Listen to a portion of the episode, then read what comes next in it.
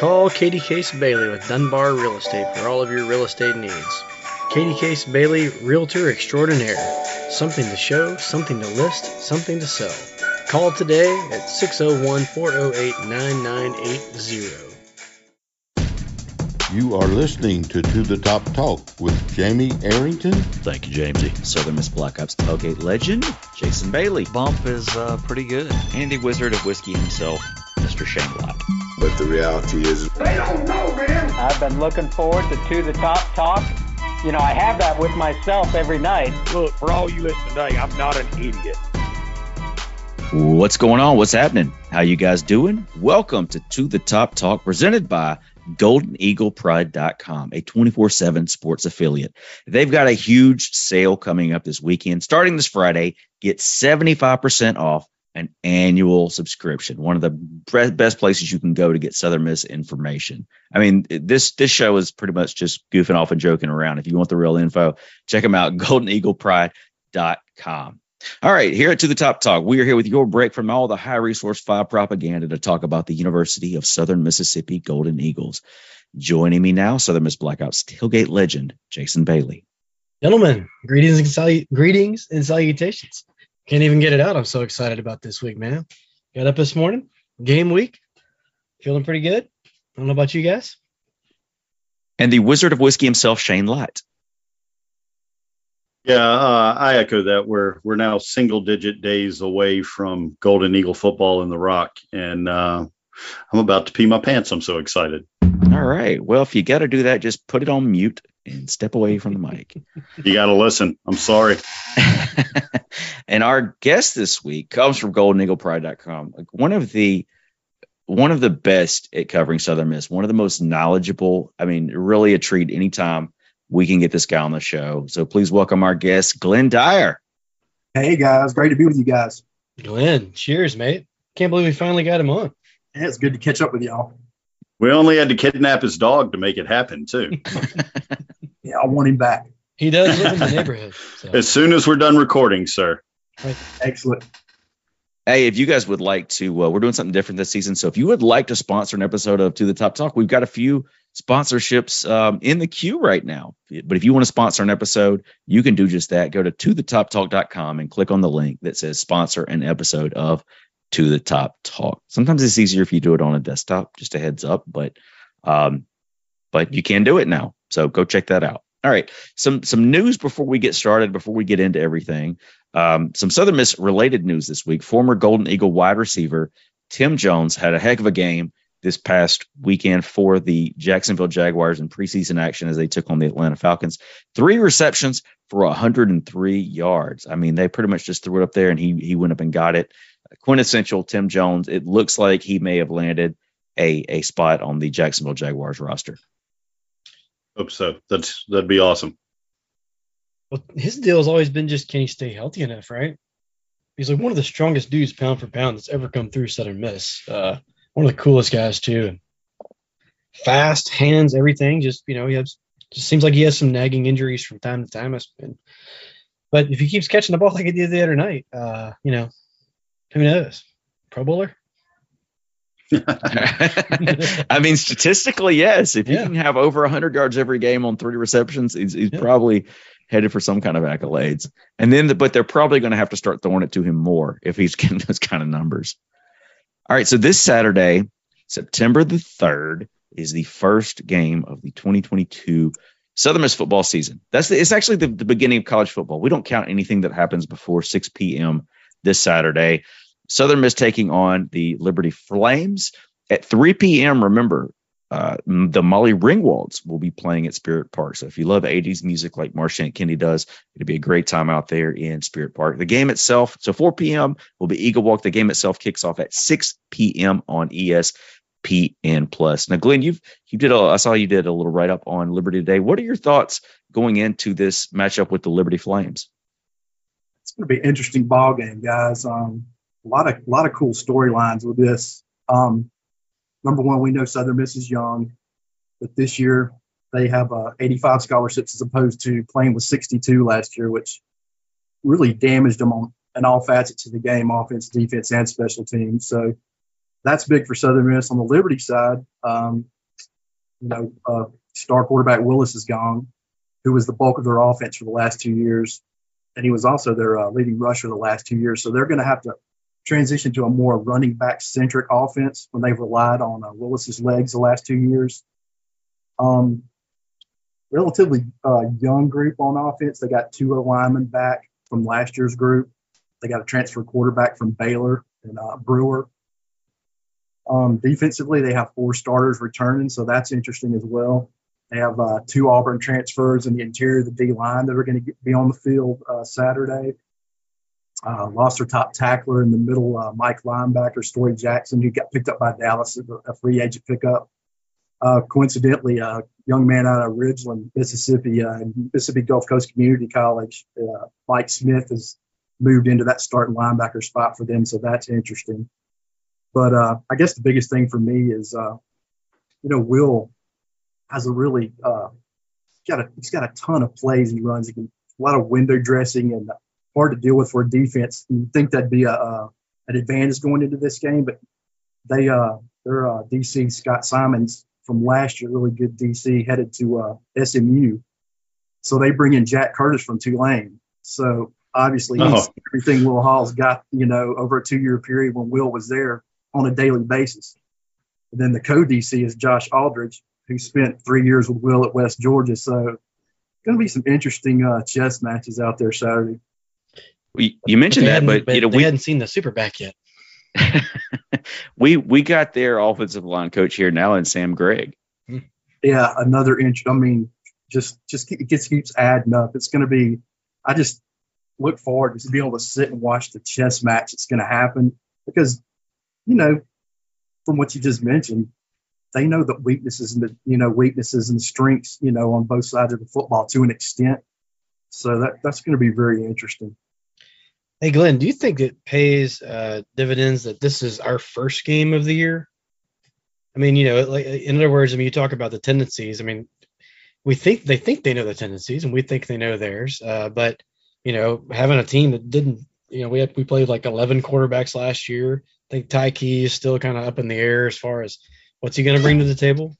Um, you know, so you think it helps getting them just first games? You know. Yeah, I mean, to that, uh, definitely. Um, to uh, to my point earlier with the, uh, you know, we only had 62 scholarships last year, and when guys were hurt, we were down to probably 57 at some point. So, um, you know, a full complement gives Will the ability to do a lot of different things on the offensive side of the football. Last year, we had to rely on first part of the season, kind of two running backs with Frank and uh, Dejon Richard. Uh, this year, he's got four to five guys he can choose from. Gives him the ability to not only just run one back, which gets you predictable and on the other side of football, but he can run two back. Um, he's got the super back package that you just mentioned working. Watch out for Antavius Willis. He's electric during camp. Um, just the ability to, with more window dressing and shifts, makes it a little bit more difficult for defense to, you know, to predict what you're going to do. What are your What are your thoughts on kind of how the culture has changed around the Southern Miss football team. I mean, you've covered the Golden Eagles for a long, even before you covered them, you you were very knowledgeable about the Golden Eagles. What are your thoughts on on how the culture is changing um, in the locker room?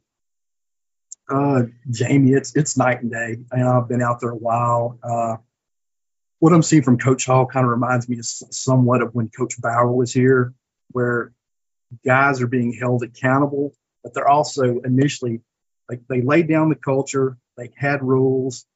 They loved them up. And when I say love them up, it's a process of getting guys to buy into what you're doing and trusting you and knowing that you have their best interest at heart. So then when it comes time to coach a guy hard and hold him accountable, it's not personal. It's it's part of the process. And uh, Will's got that lined out from from his coaching staff to his strength coach, Coach Ankar. Um, those kids are bought in and just I mentioned it to somebody the other day. I, you know, I'm out there almost every day, and it's probably the first time in 10 or 15 years I can recall walking around just checking things out that the kids just, you know, at times you stop and have conversations with them. That's something I never, you know, it's kind of refreshing. They're well spoken, they're polite, you know, they're engaging. You know, it's, it's a breath of fresh air for sure. what do you think? What do you think are fair expectations for this team this year? Well, number one, they're young. Um, Will came here with a, a, a, really short roster. It was uh, he had to do some roster management um, through recruiting. He really addressed that with the transfer portal this year. Those guys are going to help out. Um, you know, they're better, but they're young. You just and you're young at the most important spot on the field at quarterback. So I expect a better product, but you you know you don't know what that better looks like at the end of the day in terms of wins and losses. And you also have to account for. I think this is a a, a stronger schedule we're facing than we faced last year. Hmm. I guess if I had to just for me personally, my expectations, I think it would be awesome if they, you know, if, if they won at least six and go to a bowl game. To me, that's success in terms of the building process. You mentioned Ty Keys. Um, how how is is Ty Keys progressing? I mean, I know he only has a few uh, start, uh, you know, really a few games under his belt as far as a D1 athlete. How do you feel like Ty Keys is progressing? the, the biggest deal for Ty is, you know, when he walked in here last year, he was just he was late getting here because of baseball.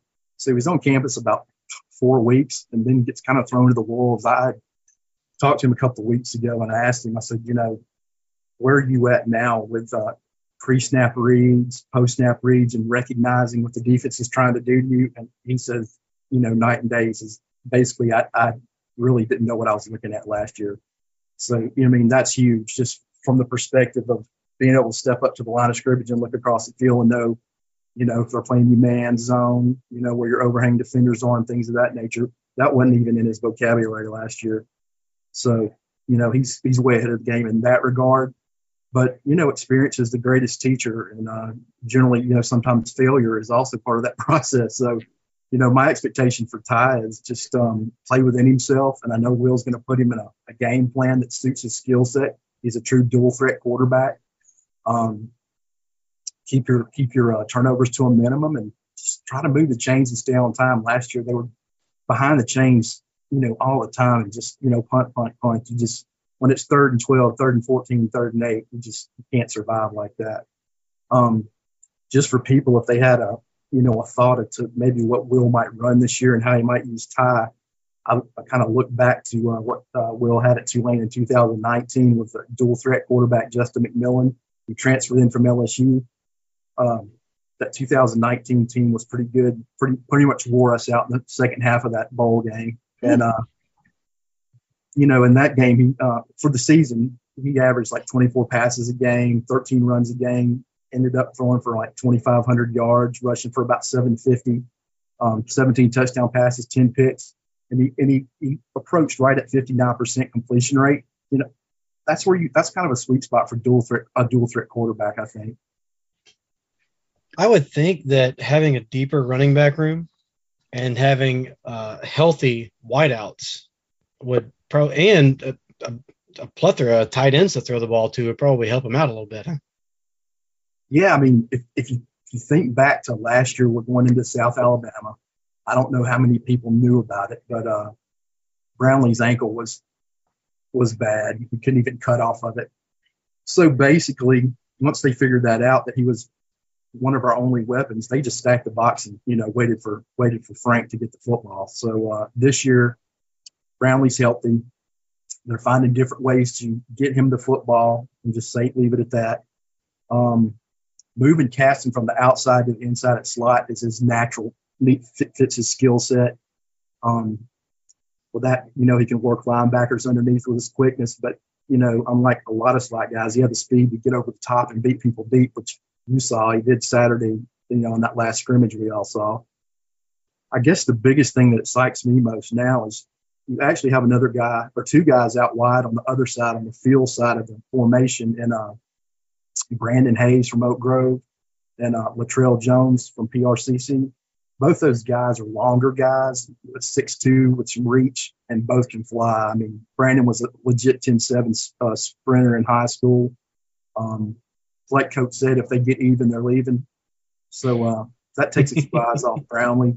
And I mean, it's just it gives Ty so many more weapons than he had last year. And, and then to your point, to the running backs, just being able to have a guy like Janari Dean, Richard's a year older, um, Kenyon Clay is is a rare skill set. We hadn't had a 6'1", 218 pound guy here that could run mid four five five since Derrick Nix was here probably. Um, he's got uncanny burst for, for a guy his size.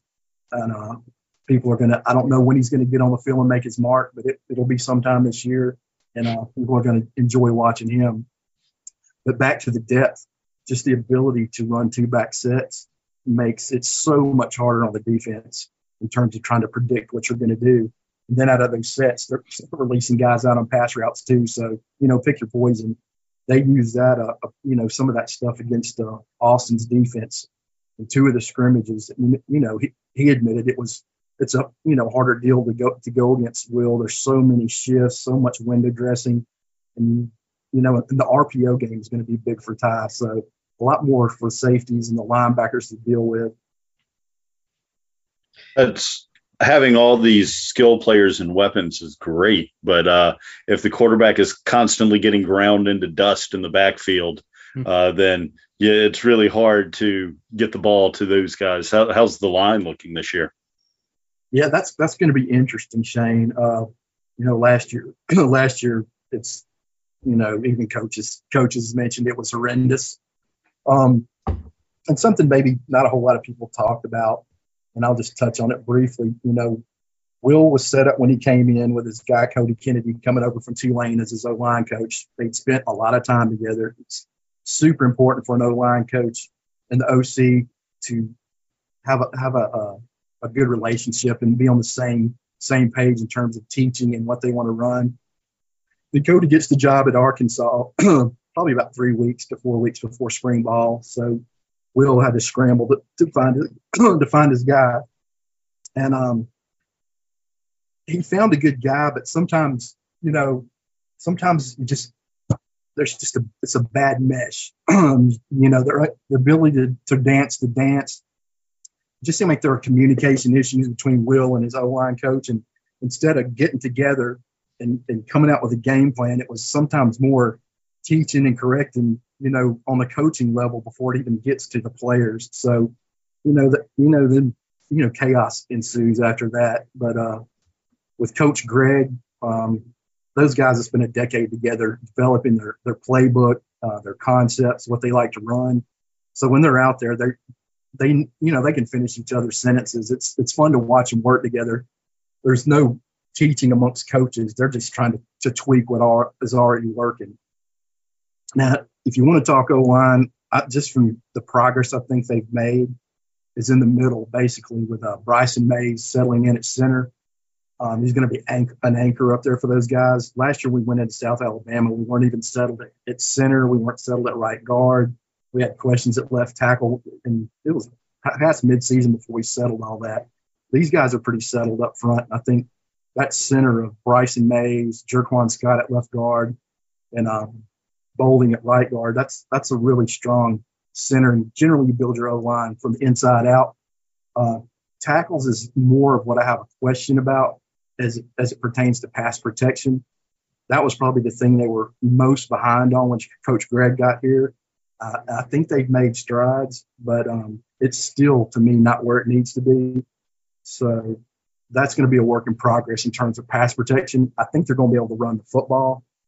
Will has such a huge toolbox in the run game, you know, with uh, power game, gap scheme, inside zone, outside zone. He'll run some wing T at you, two back, one back. Um, so he's got a huge toolbox. So uh, if they get that run game going and, and get Ty little play action and RPO off that stuff, it's going to help Ty out. Do you expect? I mean, I know this is a pretty broad question, but you know, the defense was pretty impressive last year. Do you expect an improved defense this year?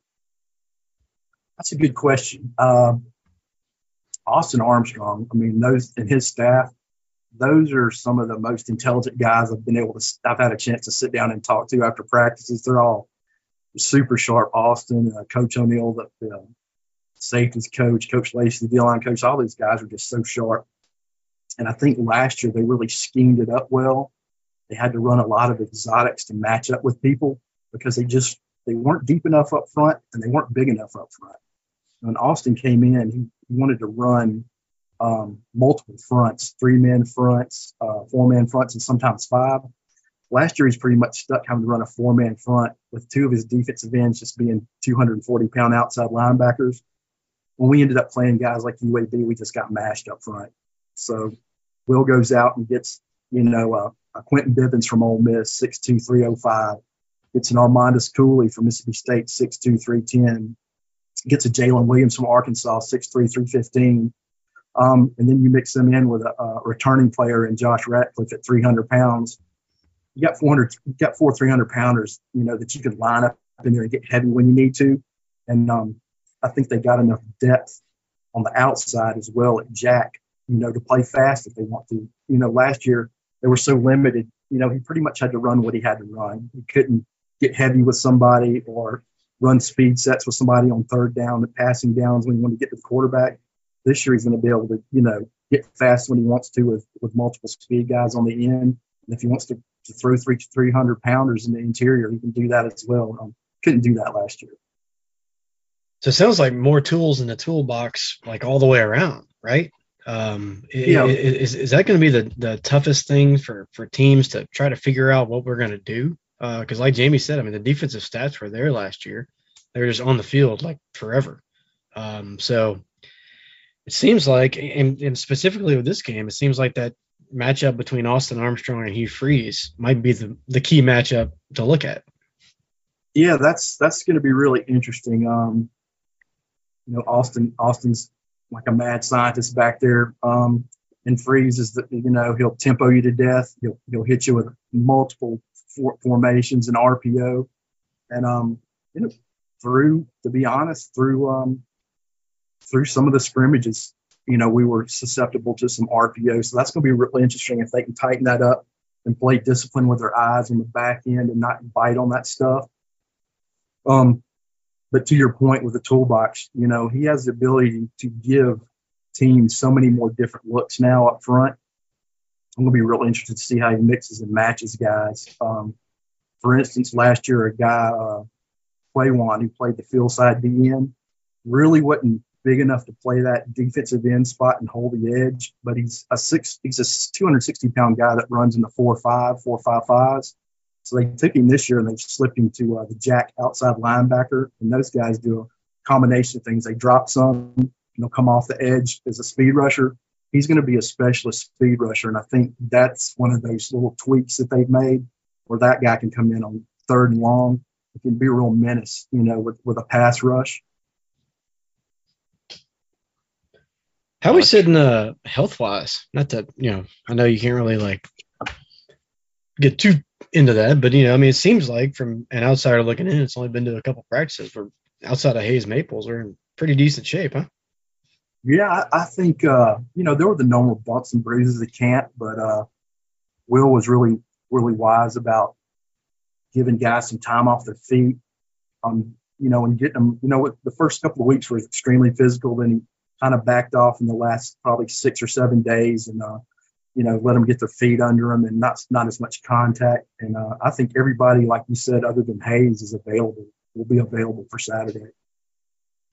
What are your thoughts on the secondary? I mean, that's that's something I've been really intrigued by um, with with the you know some of the new additions we have and some of the the returning players that we have as well. Yeah, that that's easy to talk about. I think uh, I think Shorts and uh, Shorts and uh, Jay Stanley have a chance to be, to be the best safety duo in, in the Sun Belt you know, we didn't get a lot of uh, mention when the uh, when the uh, all conference teams came out this summer, and you know, a lot of it's because they just they hadn't seen us. You know, they hadn't seen us play that and played against us. I think those two guys have a chance to be two of the best in the conference uh, as a combo. Cam Burrell at that nickel spot, uh, great cover guy, great, great, return guy. It's good to have him back. But then you add a guy like Tyler Knight uh, from Ole Miss to that mix the competition with those guys has been so tight. I just call them one A and one B. You can put either one of them out there at any time. They're not going to suffer, you know, playing in the box. They can cover. You know, that's just a great addition. And uh, Tyler Knight in the punt return game can be a be a factor down the down the road as well. Um, at your corners, you got uh, Eric Scott back, a 6'2", 200 pound NFL type body corner who runs in the four fours. he's done nothing but just to hone his technique. Uh, you know, be a, a, student of the game, and uh, he's a guy that um, while I've been out there, there've been once or twice a week there'll be scouts out there, and I kind of always ask who you guys are looking for, and, and to a man, Eric Scott is a corner yeah. they're, looking at. So you know, he's definitely you know six two, two hundred pound corners don't grow on trees. So he'll he should have a he should push for all conference honors, and then you have uh, Natrone uh, Brooks on the other side, savvy veteran, great cover guy. Um, I guess the guy who really you know solidifies that two deep. Those two guys are as solid as you can get. And then you got uh, Brendan Tolles uh, from Lafayette uh, High School, played as a true freshman last year, uh, sprinter, sub four four kind of guy.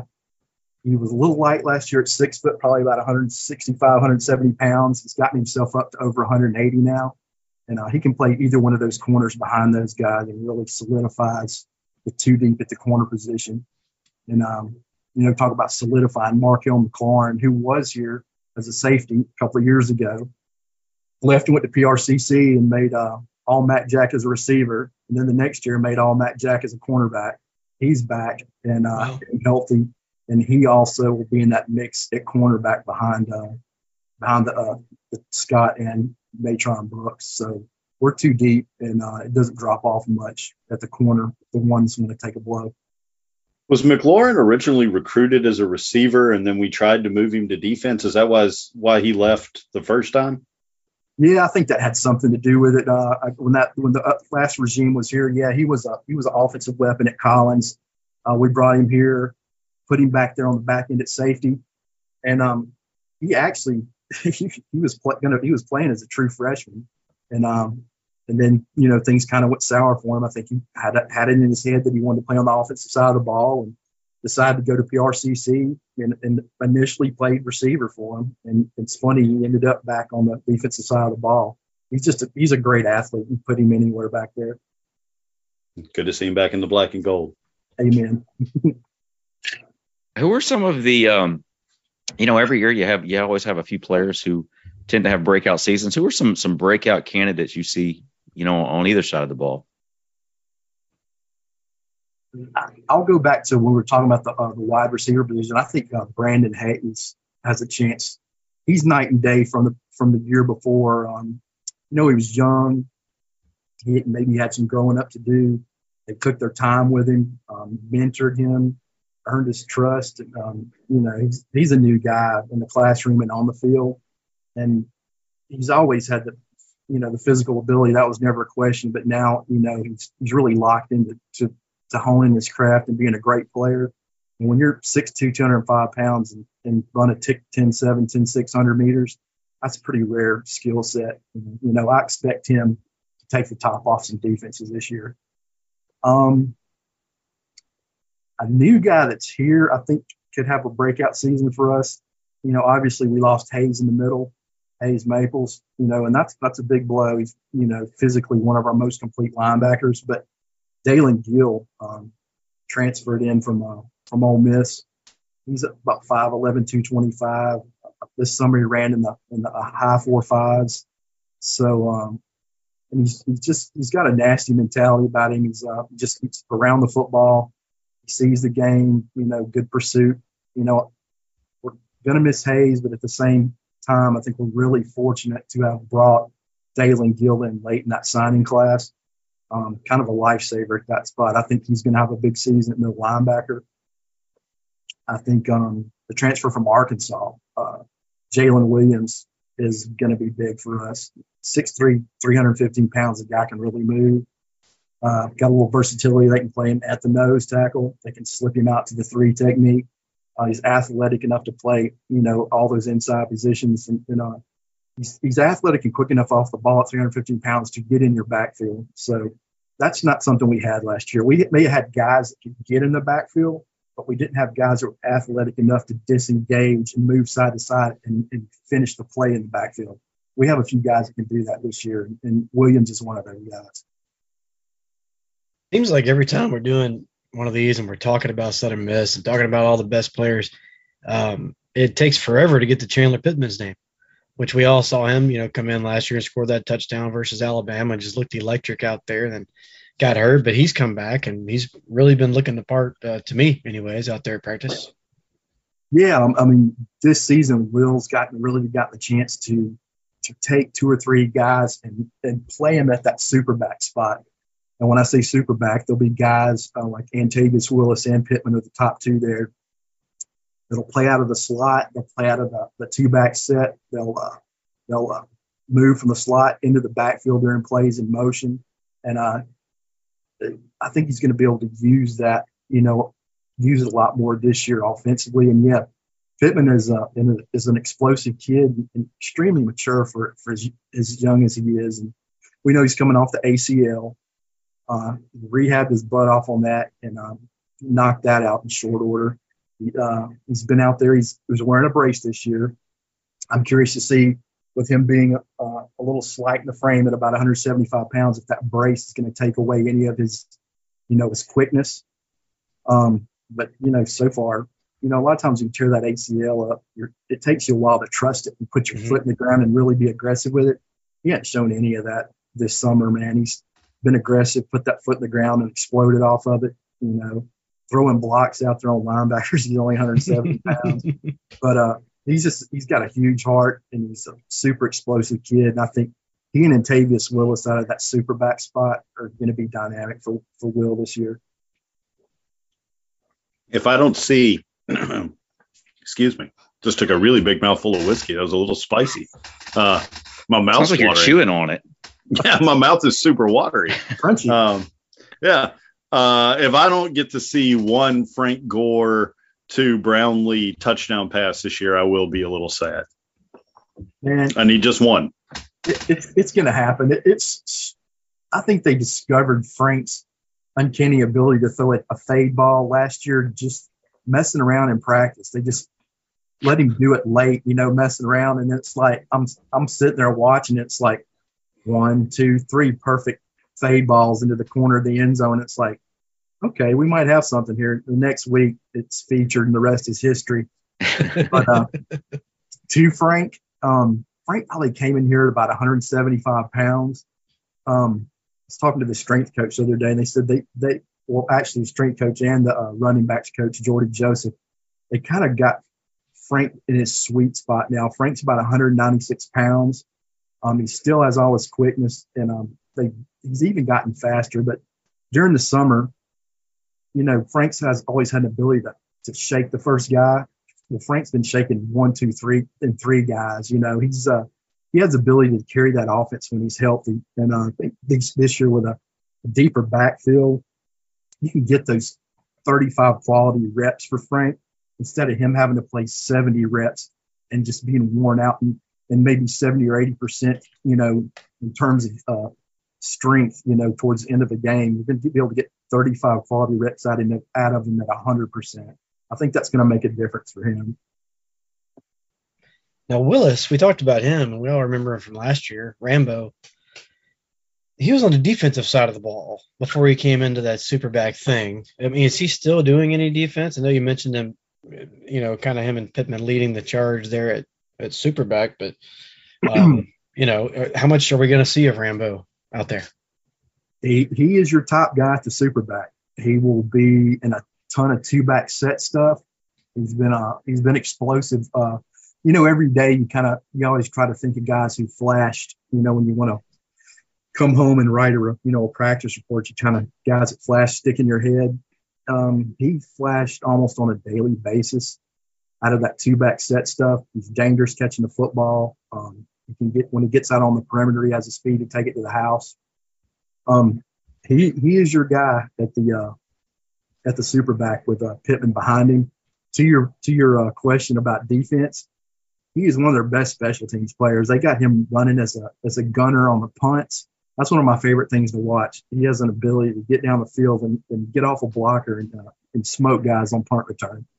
So uh, he's very valuable there. But I'm just when we're talking about uh, breakout guys, and Jamie brought that question up. I should have thrown Antavius out there. He's probably the, the top of the list. Guy that came out of high school with a, just a tremendous skill set, and we just never really have been able to find a place for him to fit in. He's bounced back and forth between offense and defense. I think at the super back, you know, Antavius has really found his sweet spot, and I think he can be a big asset for Will's offense. He's like one of those dudes. If you're playing a game in the street, he's my first pick. You know, no, no. he can run around everybody, he can run over people, he can throw it. You know, he kind of looks hard. You know, like he can just handle his business. So, yeah. what are we, Auburn? I love. yeah, and Antavius is one of those dudes that like he he beat you at touch football because you can't ever you wouldn't be able to even t- you wouldn't be able to touch him. So, and um, you know, Southern Miss obviously last year they were a team that that needed some speed. They were hurting for some speed guys. You know, so Antavius adds a, a much needed speed factor to that offense. And you know, back to Brandon Hayes and uh, Latrell Jones, they add a speed factor to that offense. So those will be pluses for offense this year, things they didn't have last year. Well, changing gears for just a second, tell us a little bit about what you've got going on at Golden Eagle Pride. This week, uh, coming in, I think Friday evening through the weekend, we have a 75% off sale. So basically, you're paying 25 bucks for a whole year's worth of content. Um, we uh, covered, you know, every sport, uh, the big three men's sports for sure, um, practice reports, player interviews, coaches interviews, videos. Um, we're cranking up our weekly live chat starting Thursday night at eight o'clock. All the guys love to get on there and kind of talk all the secret stuff going on with uh, coming into the uh, the game with Liberty. You can be a little freer with information on that uh, on that uh, on the chat. Um, but yeah, that's a great deal. I mean, twenty five bucks for for a whole year. That's, that's about as good as it gets, and it runs uh, Friday through Sunday, I believe. Throw a couple extra beers in the fridge and save a seat on the couch. Eagle fan 81's coming back to the message boards. Uh oh. Welcome back, sir. Welcome back. you got to shut them down. With the quality of, of info that you get, that 25 bucks a year is, I mean, you know, I'm not going to tell you yeah. guys how to do your business here, but uh, it's worth like, you know, twice that easy, probably four times that. So at least four times that. Yeah. Well, mathematically, yes, that would be correct. Just a thought back to, back to, the defense. We are talking about the defense and the defensive line. I just, you know, I had a thought. You know, we were talking about uh, last year. They had about four guys on that defensive front. They just had to survive with them. And they were all 270, 80 pound guys. Uh, this year, they they're easily seven to eight deep. But I had a thought. You know, it's uh, going into Saturday's game. It's you know there's a lot to, to prove for those guys this season. Is is three three or four four of those guys that'll be probably playing Saturday night will be playing their first D1 snap. So that you know that's something to think about. It's one thing to be to be bigger and stronger and have numbers, but there you know that's that's something that's going to be an unknown. I'm real curious to see how those guys when the lights come on, thirty thousand people out there hollering, how that how that plays out. I'm not saying it's a similar going to have a we're going to have a similar result, but you know this influx of uh, you know size, particularly up front, it kind of reminds me of the 2015. You know that that really kind of helped us turn the corner in 2015. Not saying that's what's going to happen here, but just the the um, amount of new players that we had and the size that came along with that is uh, it feels it feels somewhat similar in that regard to me at least. Yeah, I agree. They, I mean, it's it's obvious that they have more more size and, and more length as well. I mean, a guy we hadn't touched on. Um, I think they got a real gem in Starkville's Jalil Clemens, who was, uh, you know, Will recruited him out of Tulane a couple of years ago, and uh, Jalil ended up signing with Memphis. Played as a true freshman, some over there as a defensive end. Um, new coaching change on defense last year. He decided it wasn't for him uh, takes his red shirt year, jumps in the portal, and Will picks him up. Um, he has worked his way up, you know, in, in, terms of reps to, you know, to be in the mix at that jack outside linebacker spot. He's 6'3", 250 and has some speed off the edge. And he's uh, he's probably the most physical guy, you know, in that room at that position. I'm I'm real interested to see, you know, Saturday he'll he'll play a big role Saturday, I imagine, at that jack spot behind Avery Havas real interested to see, you know, what what he brings to the table. Well, one player we haven't really touched on, but I know you mentioned him, but we talked about him a little bit last week was uh, Janari Dean. I mean, he seems like there. It seems like there's something special about him. Yeah, Janari, uh, he's he's an interesting mix. Um, played uh, went to, he's a all-state running back at uh, at uh, South Panola, goes to state. And I think think he always had the love of playing the running back position. They flipped him over to free safety, uh, and that's where he was there. Um, decided he still, you know, had the love for the running back position. We get him here, obviously, in that last class for the portal pickup. Janari's about six foot, 195, and uh, he, he's a he's a running back I call uh, all about his business. He's all business. He's not going to give you a lot of shape. He's going to use his vision, which he has good natural vision. He's going to find his spot, stick his foot in the hole, and get up the field. Um, physical runner for a 195 pound guy, but the thing I think that sets him apart from maybe some other guys in that room is his, his balance, his ability to bounce off tacklers and keep his feet and get yards after after a carry or yards after contact. That's that's a special uh, a special quality about him is his balance. And uh, this summer he's uh, he's paid huge dividends in the uh, in the short passing game for Ty. You know, I think uh, y'all mentioned it on the last show with uh, Jason Baker. Took that 69 yarder on a, on a swing pass, got out on the perimeter and stiffed on the guy and took it to the house. So. I think he's a guy that can be a. I think the biggest thing for him is he is an awesome change of pace to Frank Gore. So when he comes in, you're, you're, the defense is getting a completely different kind of back. So that's a he's a nice compliment to Frank for sure. He's also been quite physical in pass pro. That's nice. Mm. We have, have, had a bunch of small backs in the in the past that may not be able to eat a linebacker coming up the B gap on your quarterback. He'll sit in there and, and trade trade licks with him. How do you see this? I mean, I know you, uh, I'm not asking you for a prediction or anything, but when you when you look at the schedule, you mentioned it being a little tougher than last year. I mean, uh, what are your thoughts on this schedule? You know, as a whole, I know it's going to be different with the Sun Belt. We've got some really looks like we've got some really fun matchups, um, you know, on the way. But what do you think about when you when you see this 2022 Southern Miss football schedule?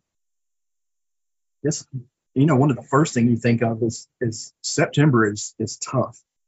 Um, Liberty is Liberty. It's, they're a well coached football team. They know how to win. They expect to win. That's a tough one out the gate. Then you go to Miami.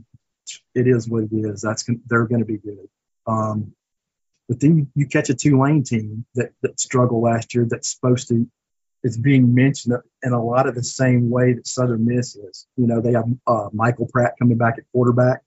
He made his freshman debut against us a couple of years ago, coming off the bench for Keon Howard.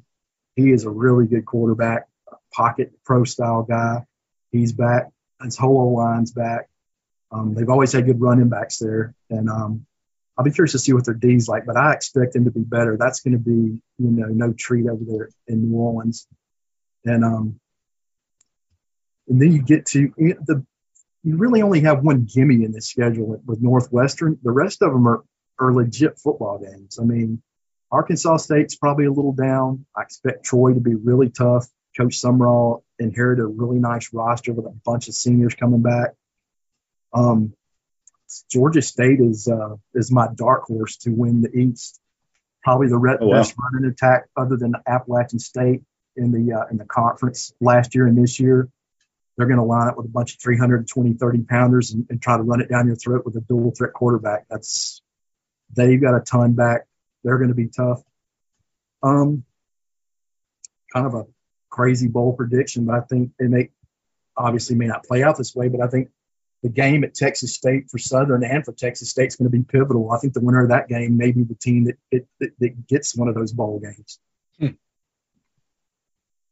You know what I think about this team? People have asked me. I, I feel like we're going to be in games. I don't. I don't think there's going to be a ton of games this year where we're just not competitive like like you know like we've seen like we saw some last year mostly due to all the injuries but i feel like the the guys that um that left the program and the guys that will Hall replaced them with even though they're first year guys and you've mentioned several times how young they are still feel like we just have more football players right and uh, you, you combine that with the culture the buy-in um you, you know i know the league's going to be better which i love but I, I just I, I, don't I don't think we're ever going to look up and just you know by halftime you're going well this one's over. You know I feel like we're just going to have a shot at a lot. And we still have to learn how to win those games, but I think we're gonna have a chance. Yeah, I mean, I, I totally agree. I, I think they're gonna. Uh, I think they have a chance to be in every ball game, like you said, unlike last year. And you know, a, a lot of it is having a full complement of 85 scholarship guys. To that point, I think we'll be way better on special teams and have, having all these extra bodies. You know, and good special teams. You know, that's a third of the game. I, I think that could swing some victories Southern Miss's way. I, I expect us to be very good on special teams. Um, yeah, but I agree. I, I expect us to be competitive in every football game. Um, I guess, but the bottom the bottom line for me is you can watch all the scrimmages you want and all the camps you want, but you just have learned a lesson that you just don't know. I don't care if you're a coach or or guys like us. You don't know until you put that spot that ball on the you know and, and line up against somebody else who schemed you up for a week and is you know it's you just don't know you find out your weaknesses and strengths to line it up with somebody we we know Mason Hunt and and Briggs Bourgeois got their spots locked up, but there's other key specialists on the team. Who's going to be long snapping? Who's going to be holding? Ah, TJ Harvey's back. He's been okay. our snapper for a couple of years. Um, TJ was a little dinged up last year, and uh, uh, some uh, somebody else handled those duties. He's healthy. I'm not sure if he had surgery or not, but he's healthy.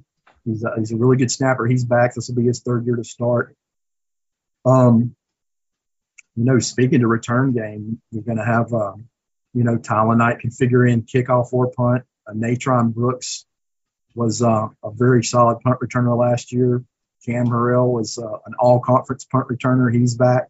And now they can, you know, combine Cameron Harrell with, with a guy like Brandon Hayes who has that sprinter speed. So that's uh, that's going to be interesting to see. We have some, you know, some explosion factors in terms, you know, return game.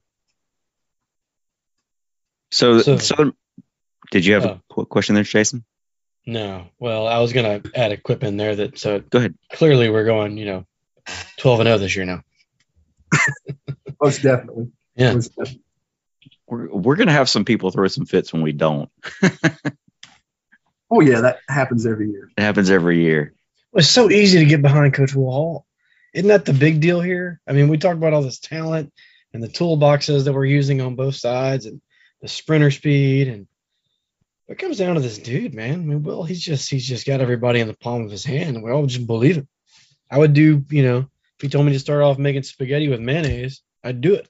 You know, he's just he's got that ability. And so you combine that with some players and a little bit of fan support, you know, yeah, got, I mean, you got a ball club, so I I agree. I mean, Will is is uh he's got a he's got a rare ability. You know, he's uh you know as he said, just not to sound cliche, but leader of men. You know, that's one of his mantras, and he is indeed a leader of men from from all of his coaches right down to all of his players. You know, they're bought in. You got you got a full complement of 85 scholarships. You're not going to get you shouldn't getting worn out at the end of the game should not be an issue. He's addressed some size issues on the defensive line. He's uh, he's found some speed components to add to his offense. You know, you can always add more, and and they will continue to do that.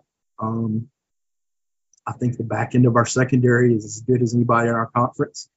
For me, I want to see that D line develop. Like I said, you got three guys, four guys, new guys that have come in that have never played a D1 snap.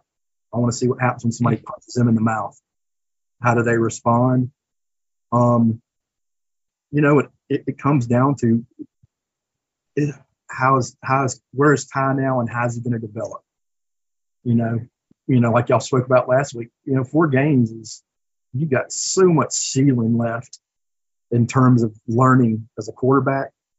Um, I'm just real curious to see how Will calls a game for him to make things manageable, to make him right, and not you know not put him in positions that he's just not built to handle. You know, I'm not sure Ty is a is a pocket guy. I think Ty is a guy that's going to use his legs and kill you on the perimeter. He's going to beat you in the run game, design run, zone read stuff. And where he's most dangerous is when he just gets flushed out of the pocket. You know, he can he can make a defense that was right for 10 seconds so wrong once he gets, you know, on the perimeter. So And you know, like you said, that's something about Ty that we've just not gotten to see during scrimmages because the quarterbacks aren't live. You know, all they have to do is get close to him. The play's called dead. I'm curious to see what he does. You know, when the lights are on and he can use his natural ability. You get to see some flashes against. I mean, I know it was. I know the game was out of hand by the time that he started. You know, um, really making some strides. But I mean, against the Crimson Tide, you could see some of that. I mean, I I really felt like that Rice game, he was kind of poised to have a breakout game. You know, if things went well before he before he was injured. But uh, you you could see some of those flashes, like you said. I'm going to need somebody that does a good Will Hall to start leaving Jason voice messages asking him to do crazy things. And let's see Okay. how many of them we can get him to do. Well, you mentioned one of the guys, TJ Harvey. Did you guys see that clip? Yeah, the the impre- impressions. That was funny. TJ that was did a pretty great one. good. that was pretty. That was spot on. Yeah, Jason, I'm gonna need you to get some blue plate, okay? All right. Yeah, and I think that just speaks to the love they have for that for Coach Hall. You know, Sure. that, that's pretty cool. Mayonnaise Uh, and spaghetti. Uh, Coach Ankar actually retweeted that, uh, saying something along those same lines, Glyn. That you know, you know, the the you can tell they've got a good you know family atmosphere, and, and that the comfortables are play or the the comfortables. I need to stop drinking whiskey after this. The players are comfortable. I just got to make it downstairs. I got that's comfortable. yeah, the comfortables. Yeah. I mean, most most of the time, if if you impersonate a head coach, they won't come on your podcast. You know, so this is exactly. totally different now. That is true. That is very true. Right. uh, chicken tenders and pants one leg at a time or something. I don't know. Yeah, it was wow. Well, Reality. Gl- well, before we move on to to Shane, Glyn, do you have any any final thoughts in this game this weekend? I just um, it's it's been a, a little while since I was so excited to see a particular game. I think um, in terms of an opener, this is this is this is one of the, the more intriguing matchups that I've you know that I've seen in a couple of years. These are you know two game two teams with a lot of question marks, and both have outstanding coaching staffs, and um, you know they both have questions to answer at different positions and are going to find out a lot about each other and their teams Saturday night. You know, and for me, I can't wait to watch it. I think it's going to be a, a heck of a chess match, and I think it's going to be a physical football game. Do Outstanding. we have Do we have any idea how ticket sales have gone for this? What kind of crowd we're expecting? Is everybody else as solid. excited as we are? I think it's been solid. I mean, it's it's gonna it's really I hate to say it, but it's gonna we'll see what the weather forecast is like when we get to Saturday. I mean, that really always just throws a monkey wrench into things. And the way Shane, you haven't been here, but I mean, it's literally rained every day for like for like two months. yeah. I mean, it's uh it's been bananas. So of course, I would take like sprinkle every now and then, and uh, you know some overcast instead of you know 100 degrees, and just that west side of the or I guess the uh, east side of the stadium just getting baked the entire time. So Well, I don't know. and, and two, I think one of the advantages this season to last season is, I mean, there was some there was some enthusiasm around Will Hall last year, but some of that got deflated after that South Alabama game. And with this year, you've got Liberty, you've got Hugh Freeze, who, who is a Southern Miss alum. There you go. well known. It's- I And- think that was the third time the name got said out loud. Uh, so rest in peace. check your DMs. looking for a I, mirror. I tweeted the name three times in one tweet, and I have heard crickets. So I saw that. yeah, You're a brave yet. man. I got to show a little more cleavage in the profile pic. Ah. uh, Change your number to a Tampa area code. Better luck. But I would This- imagine, I would imagine too, you you may have some area fans of Mississippi Oxford who might come out to, to check out that game. You know, there there will be there will be a little bit broader of an appeal than just the normal Southern Miss fan base. So I'm not saying it's gonna be a huge crowd, but I think you can definitely tell some enthusiasm is here. I mean, if I had to just ballpark and guess, I would say 25 to 27 seems fair, Yeah, But- agree. but we'll see. We'll see what happens on Saturday. Fingers crossed that. for good weather. I'd take yeah. that. What, how many games will we won in two years? Yeah, absolutely. Uh, Absolutely. you know, like I mean, so right on. I'll take 27 right now. one of the things uh, before we move on and let- let Shane cover all of the women's sports this week, Chucky man, Chucky gets uh, called up for the Cincinnati Reds. Isn't that nice? Been playing some for the Reds. So yeah, outstanding. His- Couldn't happen to a better guy. His dad and his grandfather, who were also Major League Baseball catchers, uh, were in attendance to watch him get his first hit too. Mhm. And uh, a few minutes ago, he had his first home run what? What? for the Reds. Wow. just we should do more podcasts. I mean, the podcast comes back. He gets his first hit. He hoses that dude on that outside slider, absolute BB down to second base. And now we're recording. And while we're recording, hits a bomb. You're welcome, Chucky. I'm looking for a Christmas card. us recording the podcast have not al- always been a sure thing. If you guys don't remember us live um, recording while the Southern Miss baseball slash South Alabama game was going on, um, Oh, it's not always a not always a winning effort. But No. Shane, why don't you bring us up to date in the women's sports for Sure, This and- week? Luckily for the listeners and everybody involved, there's not a whole lot going on right now, so you don't have to listen to me talk very long. But uh, soccer was back in action. Uh, they fell at Alabama zero to two, uh, which is an improved result for them in the state of Alabama. I'll take that uh, so far on this young season. Uh, they were also supposed to have a match on Sunday, the 28th, against Mississippi Valley State University that was canceled. Uh, so that leaves the ladies sitting at zero and two, a loss against Auburn, a loss against Alabama on the road. No need for panic mode there. But next chance that the Lady Eagles have for a victory is Sunday, September 4th versus LSU in Hattiesburg at one o'clock. Since that Mississippi Valley State match was canceled, this will be the first home match of the season for the Lady Eagles. So again, Sunday, the fourth at one o'clock. Great time to go out and watch the Lady Eagles take on the Bayou Bengals on the soccer pitch. Volleyball started their season off this past week uh, or weekend, should I say. Uh, started the season strong with two wins on the opening day of the Crimson Tide invite. Friday, uh, no, well, I've got Friday the 25th, but that's not the right date for that. Uh, Thursday was the 25th. So anyway, Friday they got a three to nothing win over UTSA. Nice to start the season off over a former Conference USA foe with a shutout win.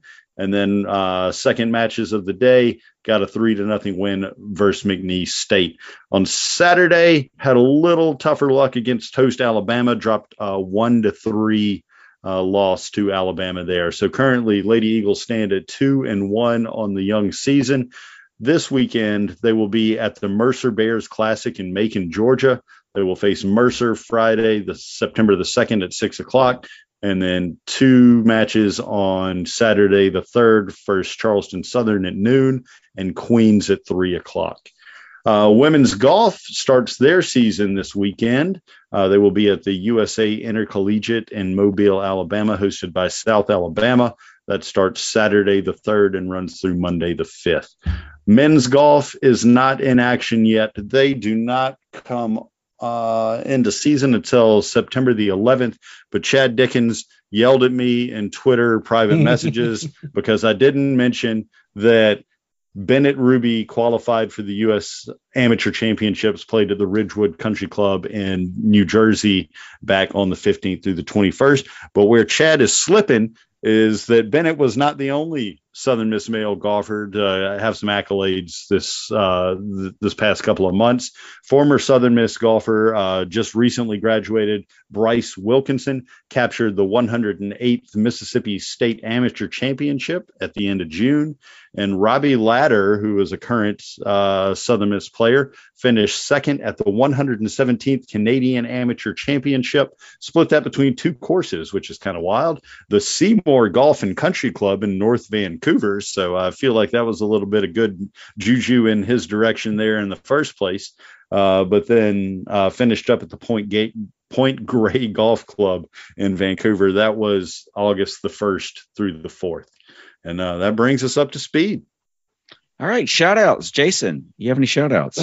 I do have some shout outs. I want to give a shout out to our good friend Todd Siders. Ran into him and the fam out at the zoo this weekend. Um, and also, I ran into a fellow podcaster, Jamie Massengale, down at Southbound Bagel on Sunday after church. And I mean, he's here, and you guys are going to do it too. But Glyn freaking Dyar, if you need him, Woo. folks, uh, this guy you know, this is the reason I didn't do any research at all because Glyn knows it all. So if I would have done something, he'd have been like, well, you know, that's a little bit wrong. But Y'all too kind. yeah, or a so- lot wrong. So yeah, um, thank goodness we didn't do any picks this week. But yeah, Yeah. Glyn, thanks for coming on, dude. It's go join 20, 24 seven. It's awesome. I'm on it. Um, so you should do that. He's good. Thanks, guys. I enjoyed it. Uh, Glyn, do you have any shout outs? Just just off the cuff, man. I'm gonna have to give my shout out to Chucky, the home run. Yeah. Yeah. Night. That's awesome. What a story, man. So happy for Chucky. I just saw the clip. It was a bomb too. I'm gonna have to look that up. Shout out. Shane, do you have any shout outs?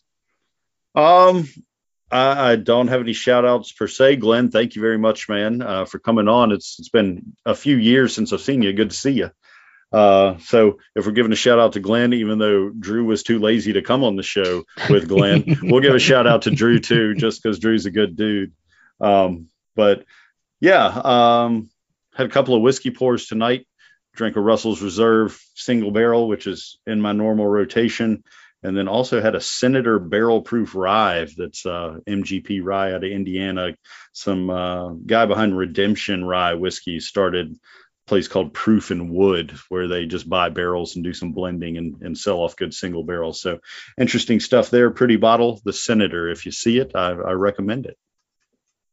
I want to give a shout out to Shane. Had a birthday this week. That's Hey, right. thank It's you, a I did. wizard. We didn't mention it on the show last week. So Wow. What kind of Yeah. happened that night? Um, I don't actually. I think I, I had a whiskey cocktail at dinner, but I, I didn't even drink uh, any of my whiskey that evening. Went out to dinner with uh, my wife, and she's got an older half brother and his wife that live like 12 minutes from us.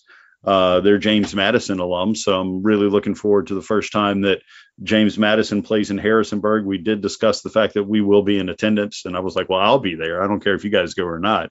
Um, but uh, was was out to dinner with them, and my mom calls, and I hadn't spoken to her all day, and that's a rarity on my birthday because I'm I was a morning baby, so she usually calls in the morning around the time I was born. And she was like, "Yeah, so uh, what you doing?" I was like, "Well, I'm out for dinner, but I hadn't talked to you all day, so I, I figured I'd answer the call." And uh, she was like, "Well, I was just talking to your sister and talking about how I hadn't got your birthday card in the mail yet when your birthday's tomorrow." And your sister reminded me that your birthday was today, and I was like, "Well, it's good to be loved, mom. Thank you. Uh, I appreciate that." And then uh, my my dad thinks I'm a year older than I am, so my mom doesn't know what day my birthday's on. My dad doesn't know what year I was born. I just I feel really loved this year. I want to give a shout out to Shane's parents. I appreciate them for all their support. Uh, hey, I get to give another shout out. So this is kind of small worldish kind of stuff, but uh, you know where I work now, we have a big conference coming up, a big convention coming up in Columbus, Ohio, uh, week after next. Summit of Greatness gonna be a great time. Got some great speakers coming in. But I was looking at the list of, of people who were showing up, and former Golden Eagle head strength and conditioning coach slash athletic director, interim athletic director Zach Woodfin's going to be there. So I'm going to catch up with him That's right. uh, in a couple of weeks. So excited, super excited about that. Um, and Glyn, as always, man, it's like Glyn is Glyn is the most knowledgeable person when it comes to Southern Miss. I know he's going to be humble and say that he's not, but he he really is. Like I I, I want to be respectful of your time, but I could have sat here and listened to you all night. So you guys go check out everything going on at, at Golden Eagle Pride. Um, and and Glyn has always been uh, like I've always followed. I've always nerded out, but not to the level that Glyn has. Like I don't go to practices regularly, but I just checked the website. So if you guys, uh, if you if you nerd out like we used to with the old media guides that you used to be able to get, if you go to uh, the football page on southernmiss.com, you go to additional links. You can go down to 2022 football almanac, which is pretty much the media guide in PDF form. I just downloaded that, so super super excited about diving into that. Just wanted to make all the fans aware of of that. All right, so this weekend, the big game, the first game of the year, Southern Miss taking on Liberty, Saturday, September 3rd at 6 p.m. As of right now, Liberty is a three and a half point favorite. If you can't make it to the Rock, and we hope you can, that game will be on ESPN Plus. Didn't mention this earlier. Wear gold. It's a gold out. Be sure you wear your gold to the game. So let's go around the horn here. Uh, how do you feel about this Liberty game this weekend? Eagles I by the- 90. Am I at the beginning of the horn? I Uh, sure. it looks different on everybody else's screen. Yeah. Uh, how do I feel? Um, well, you know, I, I, I don't, I, I have a, uh, I don't feel quite like at the end of last year. I felt like, you know what? It is what it is. We're going to go out there. I felt like we were playing freely at the end of last year. I thought the O line came around. Uh, it's still a question mark for me in the young quarterback spot. Still a question mark. Love our coach. I think we have an advantage there every single game that we're going to play. Love our secondary. Um, and also I think Hugh Freeze is a hell of a football coach. So I know they hadn't got Malik Willis. I love that. I keep hearing about this new guy that they have that went to the Big 12 championship and blah, blah, blah. He ain't no damn Malik Willis. So hopefully Armstrong, uh, hopefully Austin Armstrong has something to say about that. And the three and a half point spread, I mean, that's, that's, you know, Vegas usually isn't that far off. So I think it's a coin flip with probably a slight advantage um, going towards Liberty. Um, some of the unknowns that Southern Miss has, I, I feel like could probably tilt the game uh, towards our favor. Shane, what say you? Um, I'm gonna parrot uh, something I heard uh, from the Hardy Street Boys that I think Jamie Arrington actually shared, is why I saw it. But uh, you, if you give Jamie Massengale a keyboard, let him start singing, hilarity ensues. But their guest was none other than Mr. John Smith mm-hmm. and uh, Eags by 90. That's my prediction. okay, that's a it's a bit bold than I bolder than I was expecting, but uh, very fair, very fair. Um, I, I mean, I'll echo, echo, echo what Jason said. Uh, he's, you know, I feel I feel good about this team. I don't feel good enough to say that this is a, a surefire win. I feel good enough to say that this is going to be a competitive game. Hope we come out and win, but there's a lot of unknowns, and it's going to be really interesting to see how this plays out. I mean, I, you, you feel good overall about the defense, but this is a Hugh Freeze offense, so he, he is going to be able to move the ball. Um, you hope you can can minimize that as much as possible, but I think the key is how much are we able to move the ball. I mean, if we can go out there and, and run it down their throats I'm not saying that we will, but if we were able to make that happen, I mean, we we could could really do uh, this. Could really uh, get interesting for the Golden Eagles really quickly.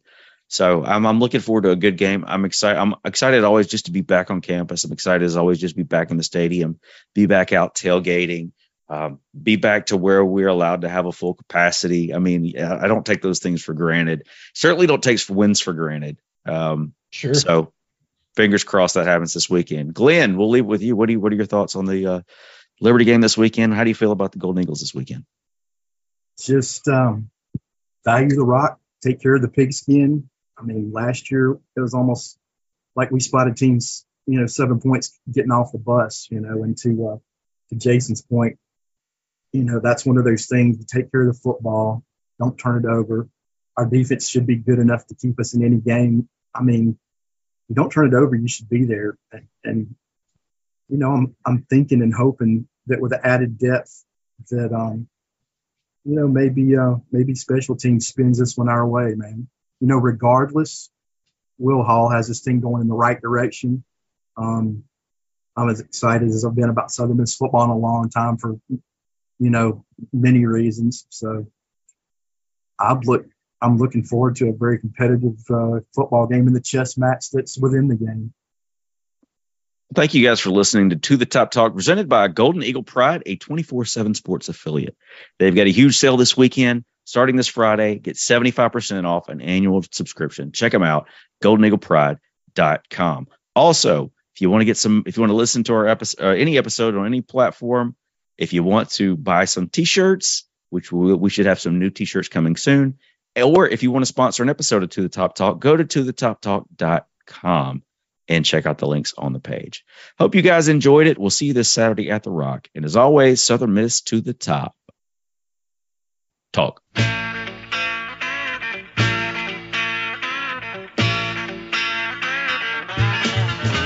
I could play for Alabama, USC, or Notre Dame. You have lots of things to offer, but Southern Mississippi puts you all shame.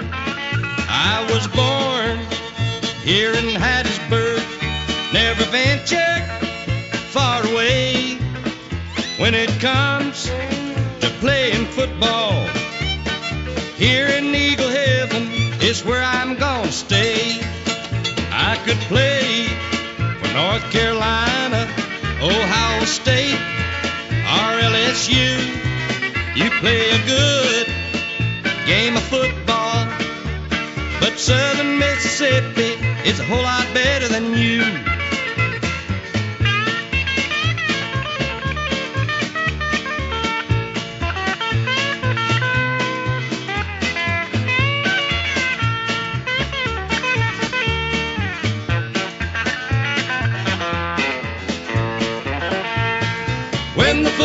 Season is over and done, the fans here in Hattiesburg will be proud of what we've done. I could play for the Georgia Bulldogs, Florida State, or Tennessee, but I chose Southern Mississippi, and right here at home is where I'll always be. I could play for Alabama.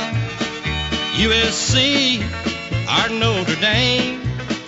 You have lots of things to offer, but Southern Mississippi put you all to shame.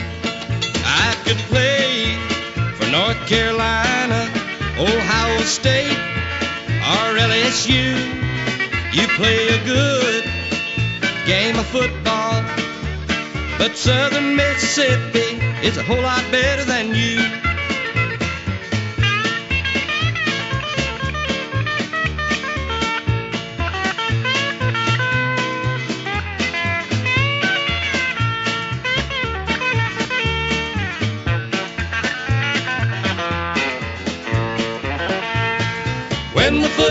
Season is over and done, all your teams with famous names will see we're number one.